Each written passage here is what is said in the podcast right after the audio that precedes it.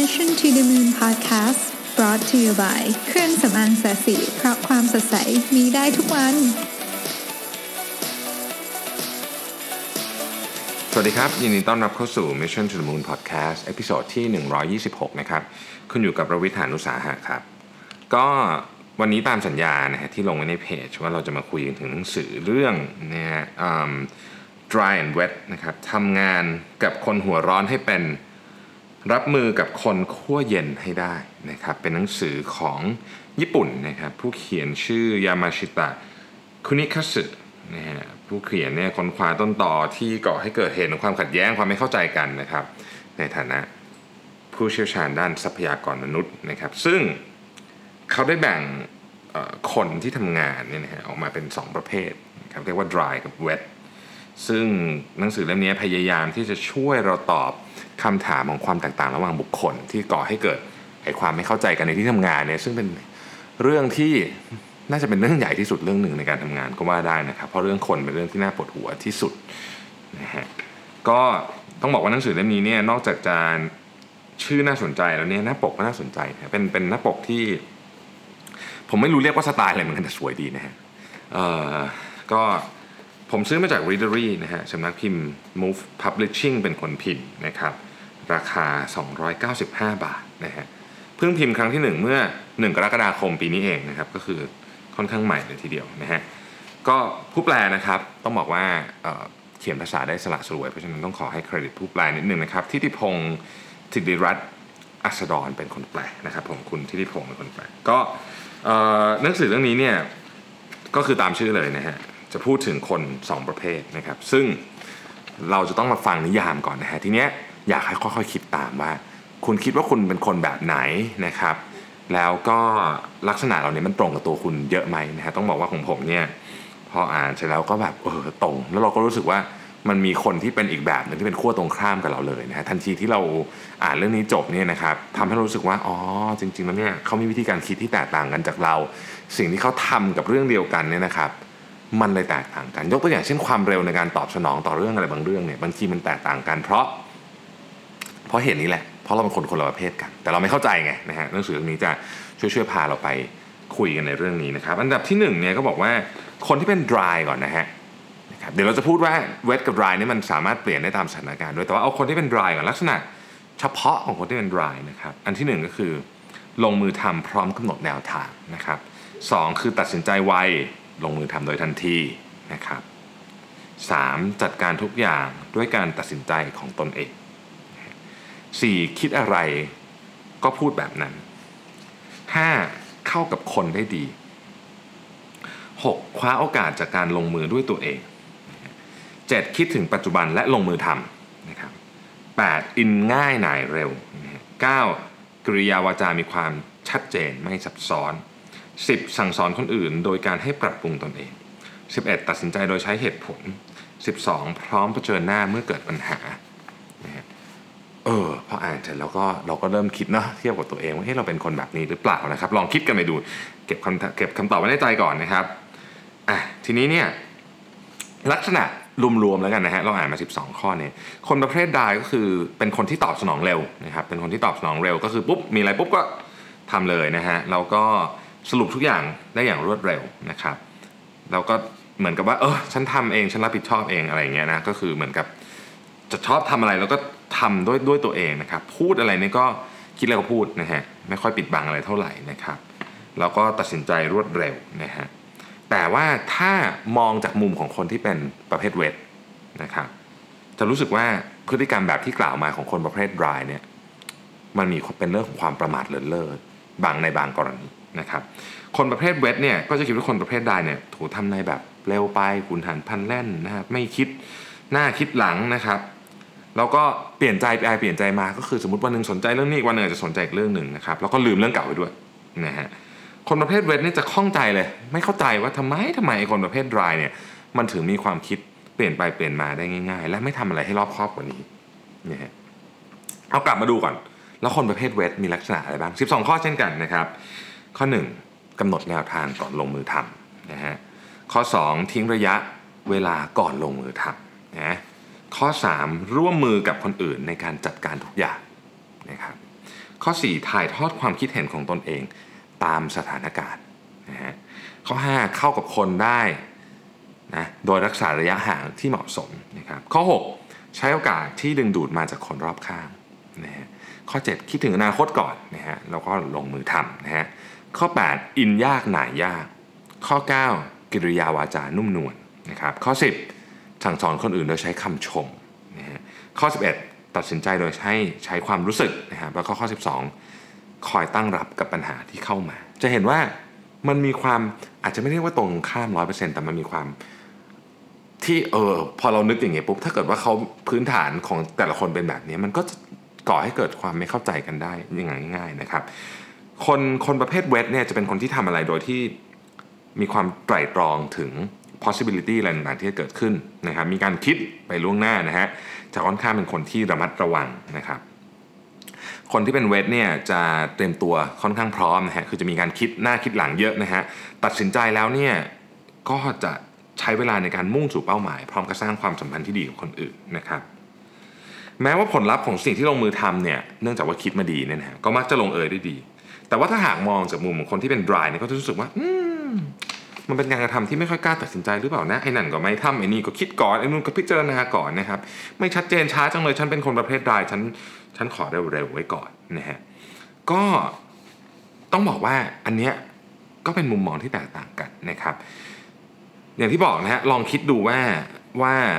เราเป็นคนประเภทไหนนะครับ อีกอันนึงเนี่ยเขายกตัวอย่างว่าสถานการณ์ของ ในหนังสือเนี่ยเล่าถึงหลายสถานการณ์นะครับแต่สถานการณ์นี้ผมผมค่อนข้างชอบ ผมเลยขออนุญาตอ่านเลยแล้วกันนะ ก็คือสมมุติว่าคนประเภท red กับ dry เนี่ยยกตัวอย่างเรื่องง่ายเวลาขอโทษนะครับเวลาขอโทษเนี่ยคนประเภท dry เนี่ยจะขออคือทั้งสองทั้งสองคนประเภททั้งสองประเภทเนี่ยรู้แหละว่าการกล่าวคำขอโทษเป็นสิ่งที่พึงกระทำนะฮะแต่สำหรับคนประเภท dry เนี่ยจะต้องรู้รู้ต้นเหตุและแนวทางการจัดการปัญหาก่อนนะฮะ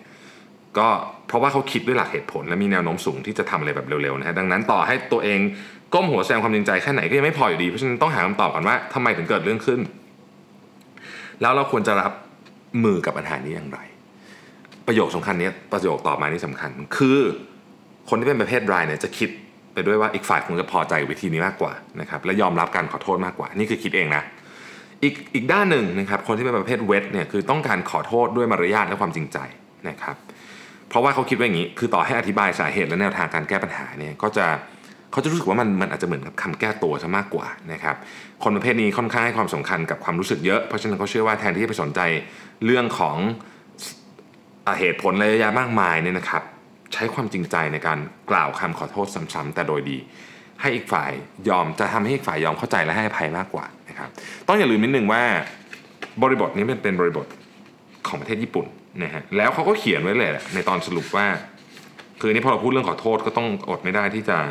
ที่จะมาพูดเรื่องนี้คือ คนญี่ปุ่นส่วนใหญ่เป็นประเภทเวทนะครับ เพราะฉะนั้นเนี่ยถ้าเรื่องขอโทษเนี่ยเราก็พอจะนึกภาพออกนะว่าคนญี่ปุ่นเนี่ยเวลาขอโทษเขาเขาดูจริงจังมากนะฮะกับการขอโทษนะทีนี้เนี่ยต้องบอกว่าลักษณะพิเศษของ dry และ wet เนี่ยสามารถปรับเปลี่ยนไปได้ตามสถานการณ์และคู่กรณีด้วยนะ คือบางทีเนี่ยสมมติว่าคนหนึ่งเนี่ยแสดงอาการที่เป็น dry มากๆ อีกคนหนึ่งก็จะเป็น wet นะฮะต้องบอกว่า dry และ wet นี่ไม่ใช่ลักษณะนิสัย หากเป็นแนวโน้มพฤติกรรมต่อสถานการณ์ใดสถานการณ์หนึ่งนะครับซึ่งในหนังสือเล่มนี้เขาจะเขียนว่าเป็นลักษณะพิเศษ แต่ว่าเราอาจจะไม่ได้เป็นแบบนี้ตลอดก็ได้นะฮะแต่ว่าเนื่องจากว่าผู้ร่วมในเหตุการณ์หรือสถานการณ์ใดๆเนี่ยนะครับมันทำให้เราเป็นแบบนั้นนะครับ ต้องบอกว่าในการทำงานเนี่ยสิ่งหนึ่งที่หนังสือเรื่องนี้พูดเยอะคือว่า ช่องว่างการรับรู้หรือ perception gap ซึ่งเป็นปัญหาที่เกิดขึ้นทุกองค์กร ต่อให้คุณมีซิสเต็มดีแค่ไหนก็ตามเรื่องนี้เป็นสิ่งที่เกิดขึ้นทุกองค์กร ผมขอเรียกในภาษาผมเองว่าเป็นสิ่งที่เราคิดเอาเองว่าอีกฝ่ายหนึ่งจะคิดแบบนี้ เพราะฉะนั้นเนี่ยมันจะเกิดเรื่องแบบนี้ขึ้นเยอะมากในองค์กร เช่นทำไมคนนั้นถึงไม่ทำแบบนี้นะทำไมคนนั้นถึงไม่คิดแบบนี้ว่าทำไมคนนั้นถึงไม่ไม่ทำแบบที่ฉันคิด เขาอาจจะเป็นคนคนละประเภทกับคุณก็ได้ในเคสนี้นะครับ ช่องว่างการรับรู้หรือความเข้าใจไม่ตรงกันเนี่ยนะครับทำให้ไม่แปลกเลยที่ที่เราเสียเวลาจำนวนมาก เสียเสียทรัพยากรและอะไรต่างๆ มากมาย เพื่อที่จะจูนคลื่นให้ตรงกัน แล้วก็ไม่ค่อยตรงกันอีกอะนะครับ แล้วก็ไม่ใช่ไม่ใช่แค่เฉพาะในที่ทำงานนะ จริง ๆ ชีวิตคู่ชีวิตครอบครัวต่างๆเนี่ยนะครับ ก็ก็มีเรื่องนี้เช่นกันนะฮะ แล้วก็มันบางทีนี่ยุ่งยากมากนะยุ่งยากมากเกิดให้เรื่องเป็นเรื่องใหญ่โตมโหฬารไปหมดนะครับอะเรามาดูตัวอย่างของคนที่เป็นประเภทเวทดูแล้วกันนะครับ ก็ในเรื่องเนี่ยก็เขาพูดถึงคนหนึ่งชื่อฮานาโกะนะครับฮานาโกะเนี่ยนะครับเป็น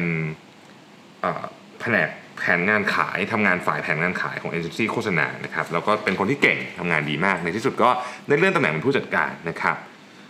หลังจากเริ่มหนังผู้จัดการเนี่ยเธอเริ่ม รู้สึกว่าเฮ้ย response ของลูกค้าแตกต่างไปสรุปโดยง่ายก็คือว่าเฮ้ยไป pitch งานอะไรบางทีก็ไม่ได้งานนะครับทั้งที่รู้สึกว่าเฮ้ยตัวเองก็เตรียมตัวไปดี แล้วงานที่ลูกค้าซื้อจากเอเจนซี่เจ้าอื่นเนี่ยก็ไม่เห็นดีอยู่ที่ตัวเองคิดเลยนะครับในที่สุดก็เลยไปถามลูกค้าตรงๆว่าทำไมนะทำไมทำไมถึงถึงไม่ซื้องานของฉันฉันก็เตรียมการมาอย่างดี ฉันก็ present ให้อย่างดีนะครับลูกค้าบอกว่าอย่างนี้ฮะจริงๆแล้วเนี่ยงานที่คุณเตรียมมาเนี่ยมันดีมาก แต่ว่ามันไม่เร็วพอที่เราอยากได้นะครับ เพราะว่าคนที่เป็นประเภทเวทเนี่ยจะคิดทุกอย่างอย่างละเอียดมากๆนะฮะแล้วมันเกิดอะไรขึ้นต่อรู้ไหมฮะทำไมมันถึงไม่เร็วพอ เพราะว่าเธอคนนี้เนี่ยมีความรู้สึกที่จะต้องทำทุกอย่างให้เพอร์เฟกและต้องทำด้วยตัวเองด้วยนะคือหมายถึงว่าไม่ว่าลูกน้องจะทำมาหรือไงก็แล้วแต่เนี่ยก็จะเอางานกลับมาตรวจอย่างถี่ถ้วนอีกครั้งหนึ่งนะครับ ซึ่งนี่แหละทำให้เกิดสาเหตุนี้ขึ้นหรือคนประเภท dry นะครับคนประเภท dry ก็จะเป็น อีกแบบหนึ่งเลยนะก็เป็นหัวหน้าเหมือนกันนะครับ คนนี้ในตัวอย่างเนี่ยชื่อว่าโคสเกะนะฮะเป็นหัวหน้าเหมือนกัน ก็อยู่มาวันหนึ่งก็เฮ้ยจะไปพิชงานใหม่นะครับเสร็จแล้วก็ปรากฏว่าได้ไอเดียใหม่ๆ ของการพิชขึ้นมา แล้วก็ไปเปลี่ยนเพียงไม่กี่วัน เพราะเขาเชื่อว่าการเปลี่ยนเนี่ยจะทำให้มีโอกาสได้งานมากขึ้น ลูกน้องไม่คิดงั้นนะลูกน้องไม่อยากทำนะครับก็เลยเขาก็เลยไม่เข้าใจว่าทำไมลูกน้องถึง ไม่มีความทุ่มเทเหมือนเขาซึ่งในความเป็นจริงแล้วนี่ไม่ใช่เลย ในความเป็นจริงแล้วไม่ใช่ มันเป็นลักษณะนิสัยของคนว่า เอ๊ะ เราก็มีแผนมามาแล้วนี่นะทำไมเราถึงเปลี่ยนไปเปลี่ยนมานะครับ ดังนั้นในลักษณะที่แท้จริงของความไม่ลงรอยกันหรือความเข้าใจผิดเนี่ยอออยู่ที่การทึกทักไปเองจะเยอะนะครับปัญหาเนี่ยนะครับของเรื่องนี้เนี่ยมันเป็นปัญหาอย่างที่บอกฮะคือเราคิดไปเองว่าอีกฝ่ายหนึ่งจะคิดยังไงนะครับอะอันเนี้ยก็เป็น เรื่องที่เราเจอบ่อย ซึ่งเมื่อความสมดุลของ dry และ wet พังทลายลงเนี่ย มันก็จะมีต้องเรียกว่าเป็นเรื่องที่แย่ๆตามมานะครับ หลักๆเลยเนี่ยสาเหตุอันหนึ่งก็คือว่าหลงคิดไปเองนะครับจนเรียกร้องอีกฝ่ายมากเกินไปนะตัวอย่างเมื่อตัวอย่างที่ว่าเฮ้ยเราเป็นหัวหน้านะครับเราคุยกับลูกน้องอะสมมุติเราในในเคสในนี้ก็บอกว่าเนี่ยเราอธิบายถึงลูกน้องถึงการเตรียมแผนงานสำหรับลูกค้ารายใหม่นะฮะแต่เนื่องจากว่าเนี่ย ไอหัวหน้าเนี่ยก็มีโอ้ยไอเดียอะไรพุ่งกระฉูดเต็มไปหมดจึงหันมาโน้มน้าวให้เปลี่ยนโครงสร้างการเสนอ และยังสั่งให้ลูกน้องเตรียมไอที่จะนำเสนอใหม่เนี่ยโดยใช้เวลาอันสั้นมากๆนะครับ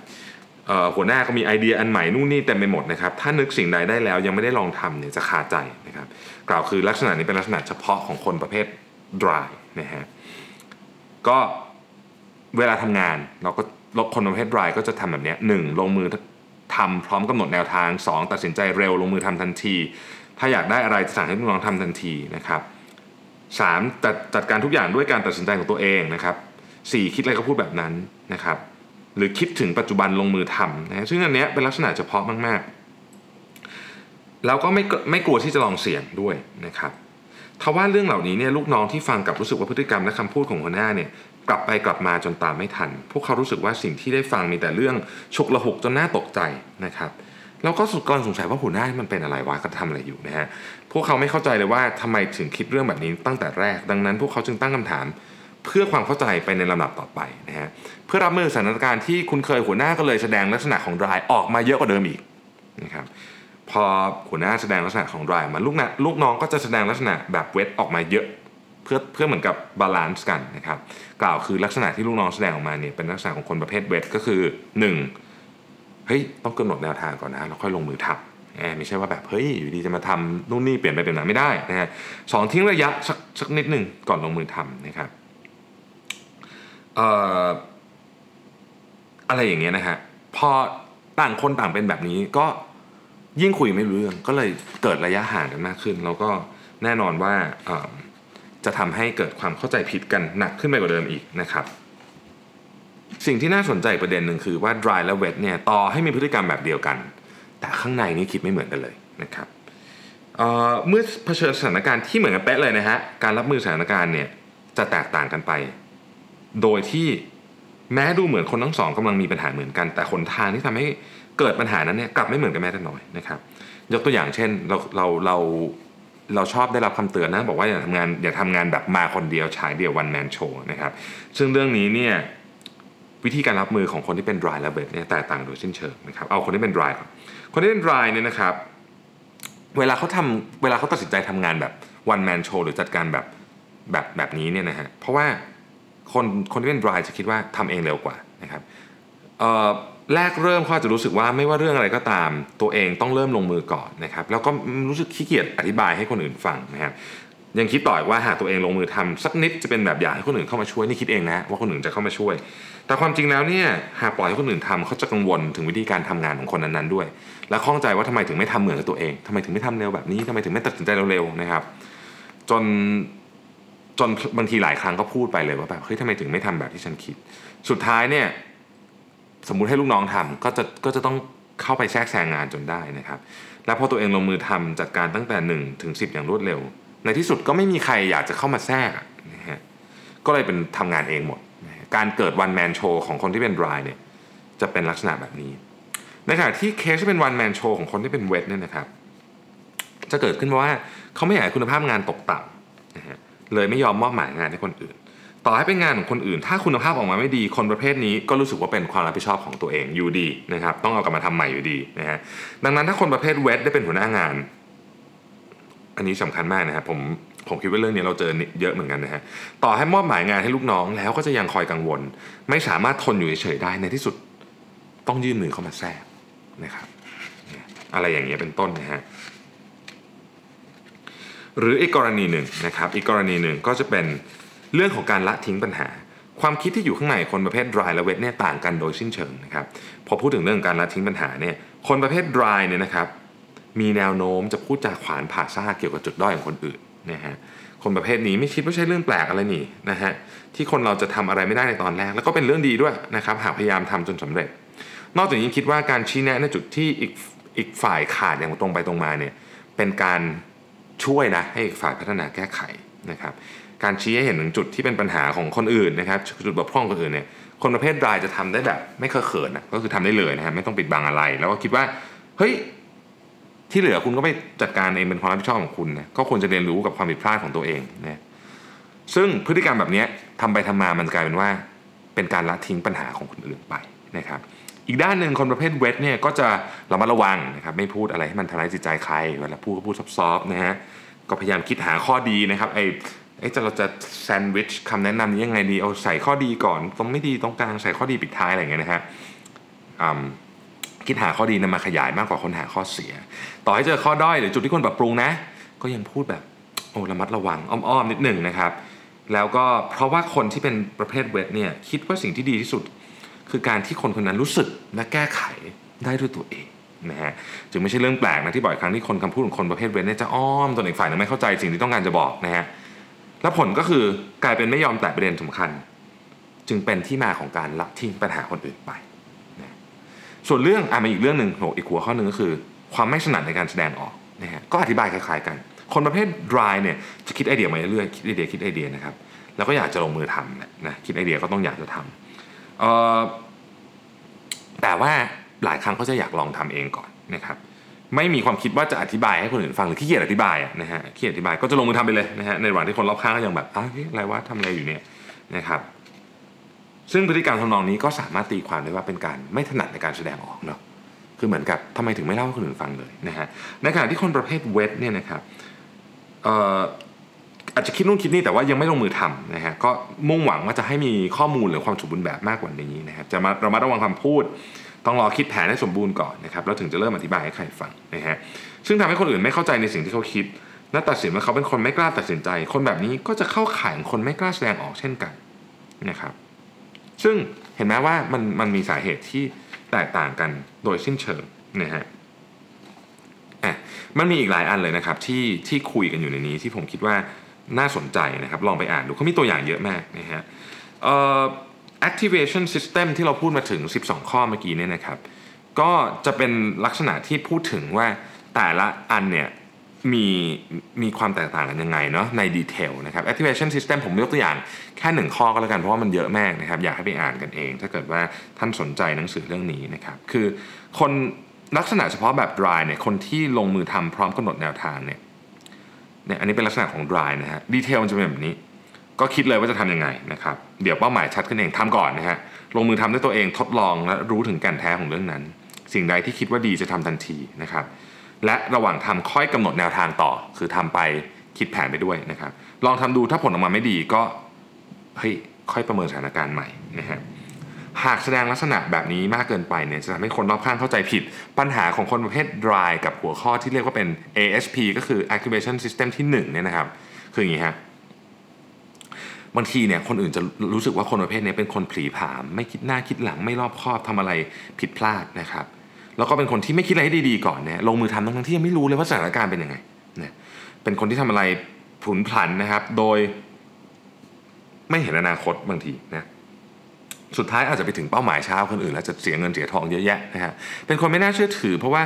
พอเกิดความติดขัดก็จะเปลี่ยนวิธีการตลอดเวลานะครับ โดยไม่สนใจว่าจะทำให้คนอื่นเดือดร้อนหรือเปล่า นี่เป็นสิ่งที่คนอื่นมองเข้ามาในคนประเภท dry นะฮะ